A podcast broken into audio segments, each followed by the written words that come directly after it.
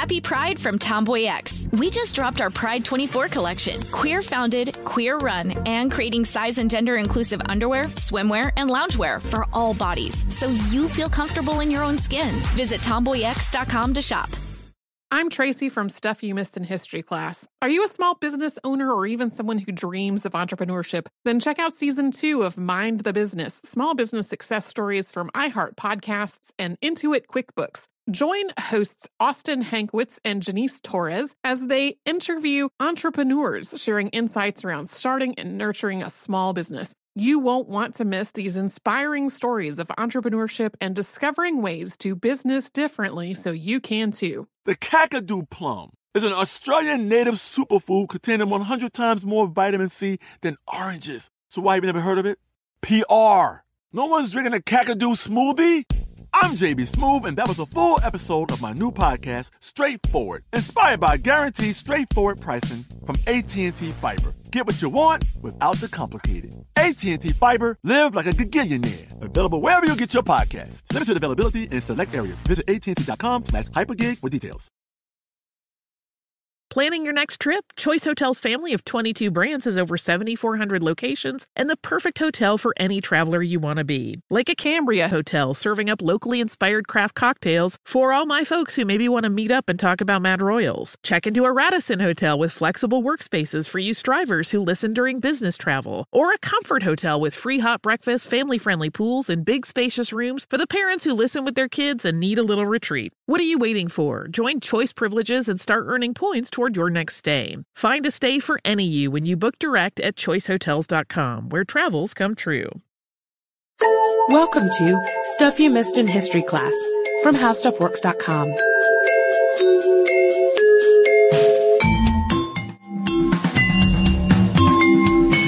Hello and welcome to the podcast. I'm Sarah Dowdy. And I'm Deblina Chakraborty. And recently our coworker Christiana shared a strange story with us and you might have seen it in the news. It's been in a lot of sites, but most notably on MSNBC. They originally covered the story.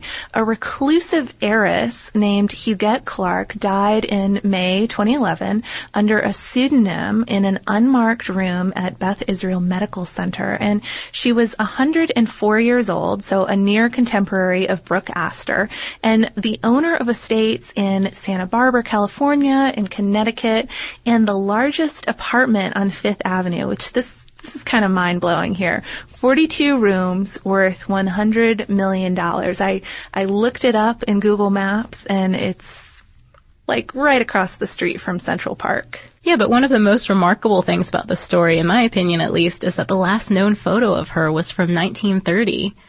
She hadn't had any photos of herself, and not many people had seen her around in the past 20 years or so, right? Very few people had seen her really since the 60s. Yeah, but at one point, she was a great heiress, a would-be socialite. At the age of 21, she had inherited one-fifth of her father's estate, the whole worth of which was 300 million, or about 3.6 billion in today's terms. So Huguette's own story is really fascinating, and we're going to get into that a little more later. But her age, her father, and her inheritance connects her to one of the most interesting stories of the Gilded Age and the West, the Wars of the Copper Kings. Yeah, so Butte, Montana is a far cry from a fancy Fifth Avenue apartment, but that's where this story starts, and it's where our feud starts as well. So I hope we've intrigued you properly.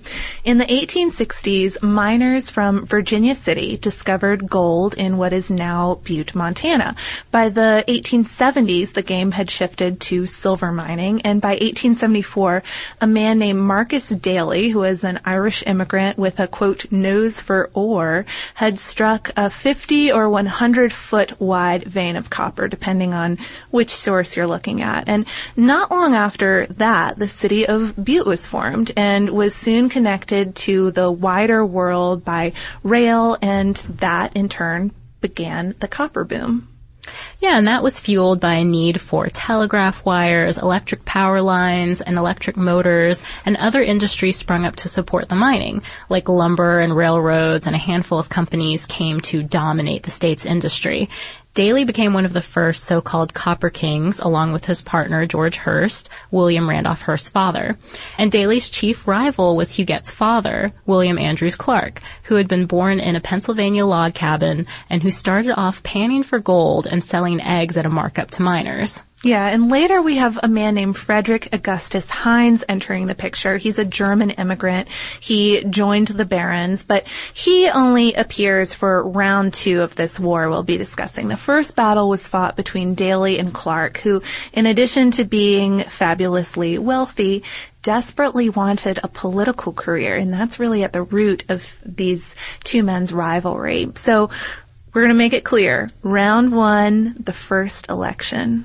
Yeah, just a little background. Montana at this time was, of course, not yet a state. It was a territory, and there had to be a non-Indian population of 60,000 before it could apply for statehood, though they sort of jumped the gun on that a little bit. They did. They, they tried to get statehood before they really legally could. It was still allowed, though, to have a territorial representative to Congress, someone who could lobby and petition real representatives. In 1888, William Andrews Clark decided he wanted to run for that position. Yeah, but Daly wasn't about to let power slip into the hands of his chief copper rival, especially because he didn't think that all of his interests would be successfully represented by Clark to the representatives. So he worked to elect Clark's Republican opponent, and he bribed voters with things like cigars and whiskey, or he threatened, probably more menacingly here, he threatened his own employees with firing if, if they went out and voted for Clark. So Clark lost and obviously held a pretty big grudge against Daly for the rest of his life. That wasn't the end of the story, though, of course. There was a second election just a year later, and at that point, Montana had become a state. Unsurprisingly, they also soon adopted a secret ballot after that last election's fiasco. And Clark, he decides to have another go this time. And this time he's running for U.S. Senate. At the time, senators weren't elect- elected directly, though. They were elected by the state legislature. And that posed a bit of a problem for Montana, where each party would only elect its own representatives. They ended up with this terribly awkward situation. A brand new state sent four senators to Washington, two Democrats, one of whom was Clark, and two Republicans. And at the time, the Republicans controlled the Senate. So the two Democratic senators were sent home. Sorry again, Clark lost out out. He doesn't give up though. This guy just keeps on trying to get political office. The third election occurs in 1893 and this time he wasn't about to let party politics get in the way of his ambitions. He wasn't going to be sent home again. So this time he bribed the legislators to vote for him regardless of their political affiliation. That's one way to get around it. But Daly, not to be outdone, followed right behind him, counter bribing all the people that he had bribed to reverse their vote.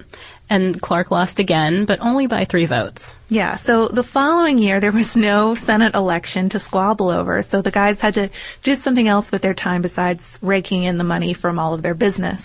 They fought over the state capital location, and of course, having the state capital near your own business is a it's a profitable thing. You have access to your representatives. You have some sort of influence and power. And after an initial election where there were quite a few cities in Montana to choose from, the top choices ended up being Helena and Anaconda, which was Daly's own mining town. So Daly obviously supported his own location. He wanted the capital to be right outside of his mine. But Clark arranged to support Helena if its businessmen would help him in turn get elected to the Senate next chance he had. Yeah, and the two men put everything they had into this competition. They staged parades and fireworks displays. They gave out $5 bills.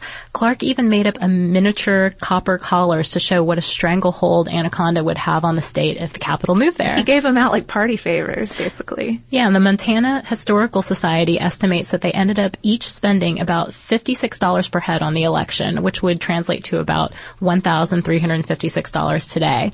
Clark won in this instance. The capital went to Helena. Yeah, so triumphant Clark again ran for Senate in 1899.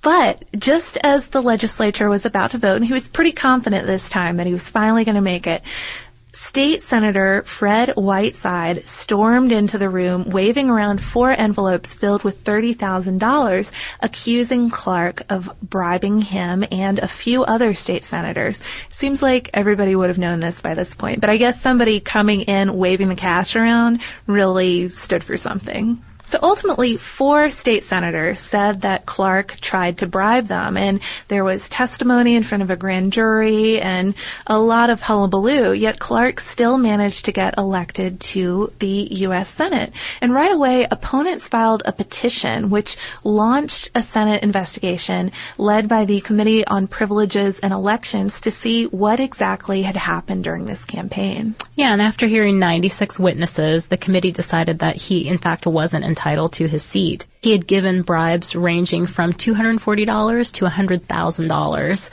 His son had organized further bribes like paid mortgages, new ranches, new banks, and cleared debts. And it also became clear that his old rival Daly had spent as much on counter bribes. Which I think some people on the committee sort of tried to use that as an excuse, like, oh, he had Daly out there bribing all these people. He had to do something, but obviously that's two wrongs don't make a right, Clark, as we as we know. Yeah, but Clark said privately, I never bought a man who wasn't for sale, but he also resigned before the Senate could act on this Yeah, information. he, he was furious, obviously. He finally got to the Senate and, and he's disgraced. So in 1901, though, he finally got his wish in the fifth election, a new state legislature, which was mostly elected with his help. So all the guys were on his side. Way to stack the decks. Exactly. Voted him to the Senate. And Daly had died by this point in 1900, and he obviously couldn't put up a fight. So with his prime opponent gone,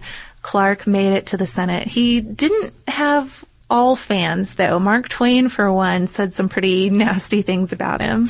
Yeah, he said, Clark is as rotten a human being as can be found anywhere under the flag. He is a shame to the American nation, and no one has helped to send him to the Senate who did not know that his proper place was the penitentiary, with a chain and ball on his legs. Yeah. Pretty brutal, Mark Twain. Yeah, so Clark served one term. But by the time Clark finally got that long awaited Senate seat, a new battle in the Wars of the Copper Kings had already begun. Two years before Daly's death, he had sold part of his mine to Standard Oil. Of course, uh, probably most of you have, have heard of that company, William Rockefeller's company, one of the greatest or at least largest American companies at the time. Rockefeller and executive Henry H. Rogers formed a holding company after that called Amalgamated Copper Company, and they started buying up other big producers, Clark's included. Um, and there were a few scandals right from the start, but Daly's 1900 death really gave Rogers and Rockefeller even more control, which was not necessarily good news for Montana. Yeah, because this competition between Daly and Clark had at least left workers with some options and leverage. But now there was a monopoly. People called it the company. One guy, however, was trying to outfox Amalgamated, or at least blatantly steal from them, depending on how you look at it. And I'm referring to the man that we mentioned earlier in the podcast, a new copper king, Frederick Augustus Hines. And he had been working in Butte since 1889. He cashed in by working the Apex Law, which was a law that said that the owner of a mining claim could pursue any vein of ore that rose to the surface of his claim, even if it went onto someone else's land. Now, Heinz knew that the copper veins were a complete mess, just super interconnected, so no one would really be able to tell which were the veins that apexed his claim. So long story short, he started mining amalgamated claims, among others. And so when the company sued him, he basically bought the judges off and they would throw out the suits, forcing Amalgamated to go all the way to the Supreme Court. Well, he was even cleverer than that. With his first investments, he had bought the judges knowing that Amalgamated was gonna come in and contest them. So he knew he was safe right from the start as long as his judges stuck with him. Ultimately, there were a hundred lawsuits by 1902 brought against Hines by Amalgamated.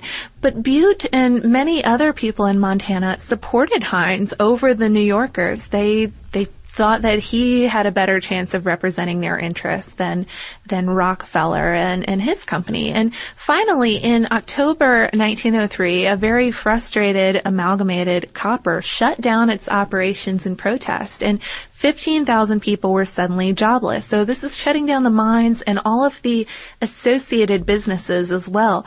Only the newspapers stayed open so that they could keep on blasting Hines, blaming him for causing all this trouble in the first place. Interestingly, when Hines finally got a chance to explain himself, the people of Butte stuck with him. They thought, well, okay, his explanation is is better than that of of the company.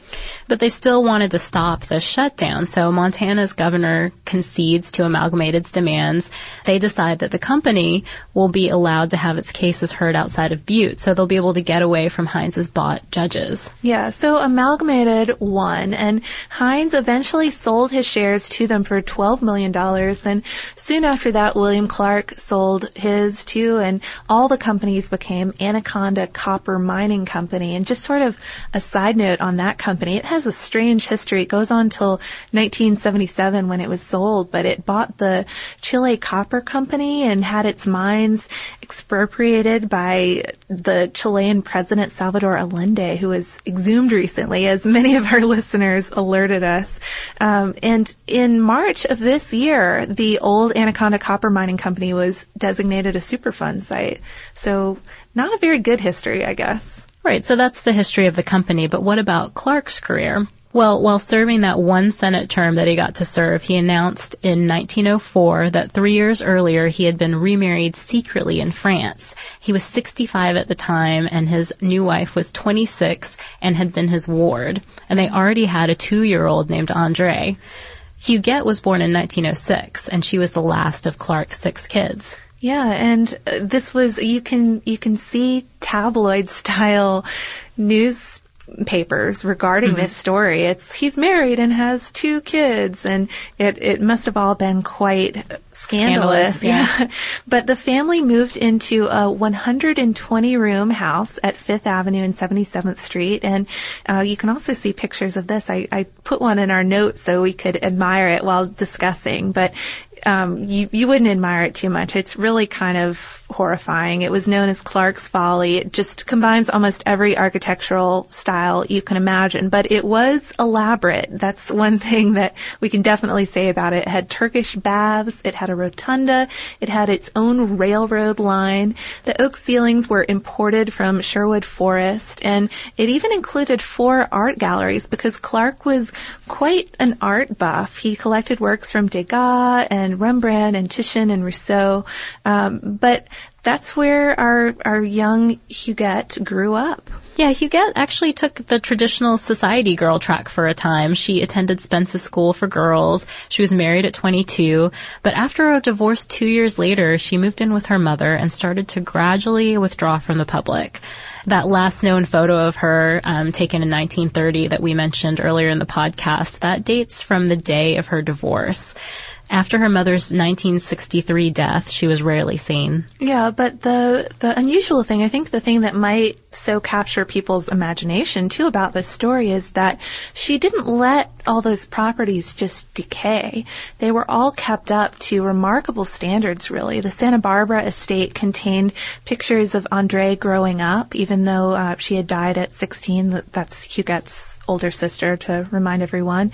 Um, 215 acres were given to the Boy Scouts, and and the house in Connecticut was the same, kept up immaculately, even though Huguette never even spent a night there.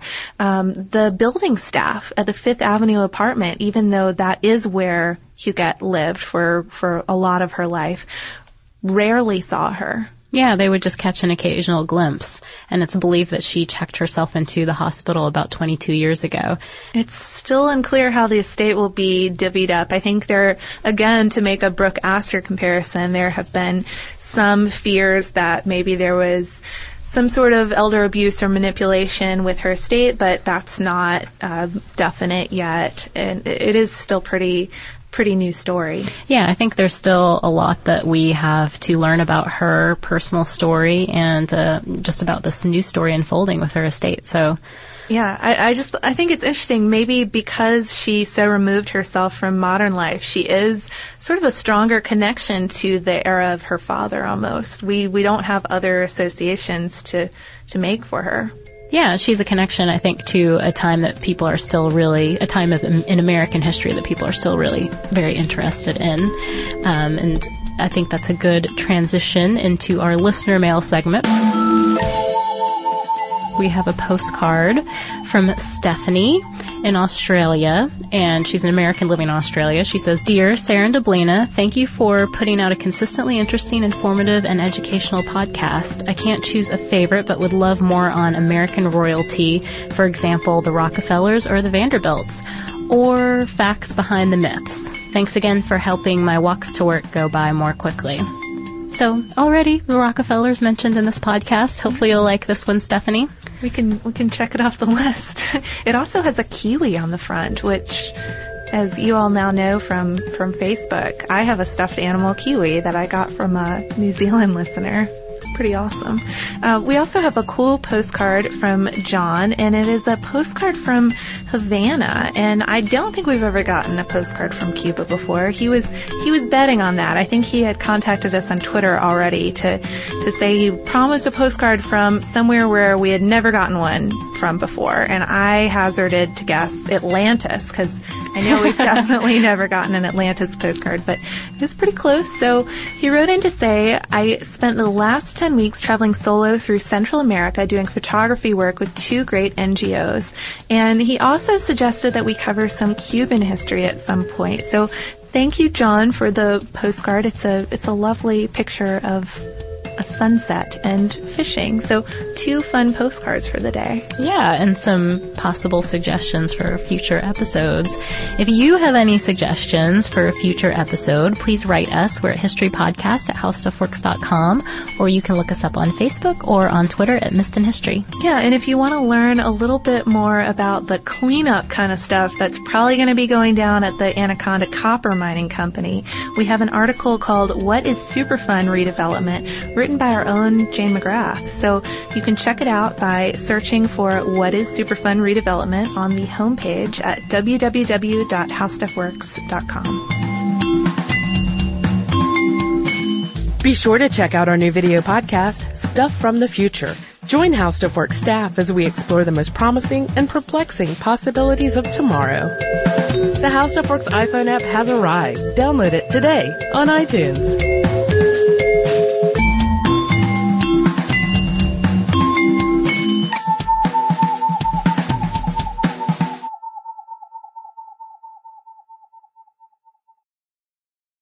Happy Pride from Tomboy X. We just dropped our Pride 24 collection. Queer founded, queer run, and creating size and gender inclusive underwear, swimwear, and loungewear for all bodies so you feel comfortable in your own skin. Visit tomboyx.com to shop.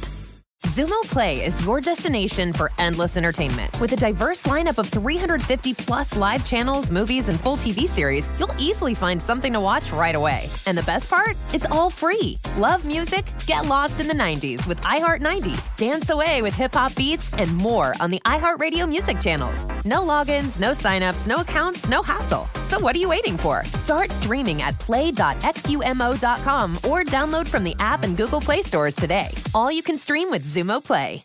Xfinity has free premium networks for everyone this month, no matter what kind of entertainment you love. Addicted to true crime? Catch killer cases and more spine-tingling shows on A&E Crime Central. Crave adventure? Explore Asian action movies on Hi-YAH. Searching for something extreme? Check out skating, snowboarding, and more on Fuel TV Plus, the global home of action sports. And find crowd-pleasing bops on iHeartRadio's Hit Nation playlist. There's new free shows and movies to love every week. Say free this week in your Xfinity voice remote. With every CBD product claiming to do something different, it's nearly impossible to decide what's best for you. Lazarus Naturals pioneered the farm to front door model of transparency where they handle each step of the production process to ensure quality, potency, and consistency. Scannable labels allow you to see the test results of your hemp batch so you can be confident in the safety and quality. Visit LazarusNaturals.com today. Lazarus Naturals, committed to improving your life as well as the world around you. Not available in Idaho, Iowa, or South Dakota.